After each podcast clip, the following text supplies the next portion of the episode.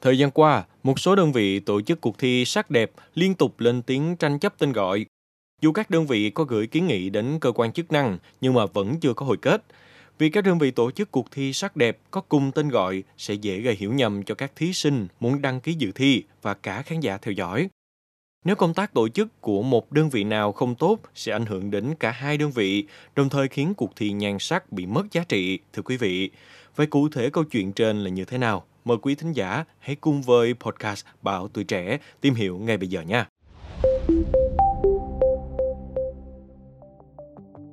Mới đây nhất, công ty Topstar đã gửi đơn kiến nghị đến Ủy ban nhân dân thành phố Hồ Chí Minh, Sở Văn hóa và Thể thao thành phố Hồ Chí Minh đề nghị công ty truyền thông UOA Việt Nam đổi tên gọi cuộc thi Hoa hậu doanh nhân Việt Nam.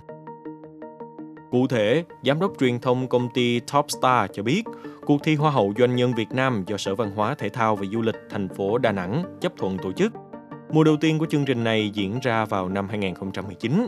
chung kết Hoa hậu Doanh nhân Việt Nam 2023 do đơn vị này tổ chức vừa khép lại tại nhà hát Trưng Vương, Đà Nẵng. Trong khi đó, cuộc thi có cùng tên gọi do Sở Văn hóa và Thể thao Thành phố Hồ Chí Minh chấp thuận cho công ty truyền thông UOA Việt Nam tổ chức tại Thành phố Hồ Chí Minh. Dự kiến đơn vị này sẽ tổ chức vòng chung kết vào tháng 10 năm 2023.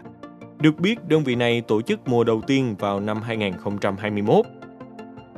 Trong hồ sơ kiến nghị, Topstar cung cấp chứng nhận đăng ký quyền tác giả về bài viết giới thiệu đề án tổ chức cuộc thi Hoa hậu Doanh nhân Việt Nam do Cục Bản quyền tác giả, Bộ Văn hóa, Thể thao và Du lịch cấp chứng nhận đăng ký quyền tác giả về hình thức thể hiện logo cuộc thi do Cục Bản quyền tác giả cấp và văn bản chấp thuận tổ chức của Ủy ban nhân dân thành phố Đà Nẵng. Thông tin này cũng được công bố trên fanpage cuộc thi. Trước đó cũng đã từng xảy ra cuộc chiến giành tên gọi tiếng Việt cuộc thi Hoa hậu Hòa bình Việt Nam giữa công ty Sen Vàng, đơn vị tổ chức cuộc thi Miss Grand Việt Nam và công ty Minh Khang, đơn vị tổ chức cuộc thi Miss P Việt Nam.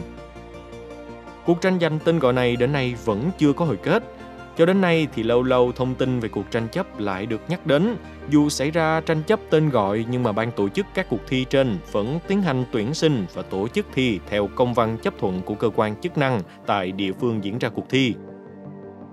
Đại diện công ty Topstar cho biết, đơn vị đã làm việc trực tiếp với Sở Văn hóa và Thể thao Thành phố Hồ Chí Minh về kiến nghị đổi tên cuộc thi Hoa hậu doanh nhân Việt Nam do công ty truyền thông UOA Việt Nam tổ chức.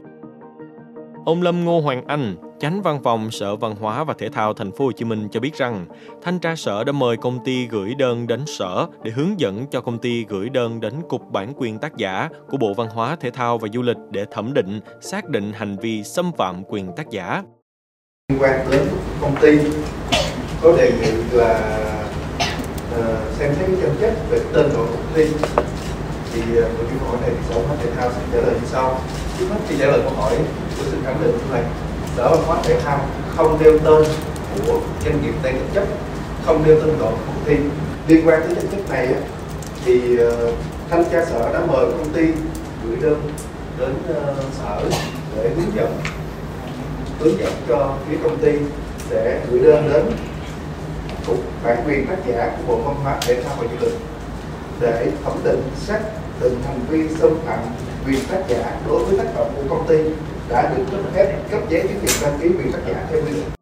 Hiện nay, Sở Văn hóa và Thể thao hoặc Sở Văn hóa Thể thao và Du lịch các tỉnh, thành phố chấp thuận tổ chức các cuộc thi sắc đẹp tại địa phương quản lý theo Nghị định 144 trên NDCB trên 2020. Tuy nhiên, nghị định này không quy định việc trung tên gọi các cuộc thi. Trưởng ban tổ chức cuộc thi Miss Grand Việt Nam cho biết, từng đề xuất đến cơ quan chức năng việc tạo nguồn tư liệu chung cập nhật tên gọi các cuộc thi sắc đẹp để các tỉnh thành khi cấp phép có thể tra thông tin tên cuộc thi đó đã từng được cấp phép hay chưa. Cũng bởi lẽ việc mỗi địa phương tự chấp thuận tổ chức các cuộc thi sắc đẹp riêng lẻ nên mới không thể nắm bắt hết các cuộc thi, dễ gây tranh chấp nếu cùng một tên gọi nhưng nhiều địa phương chấp thuận.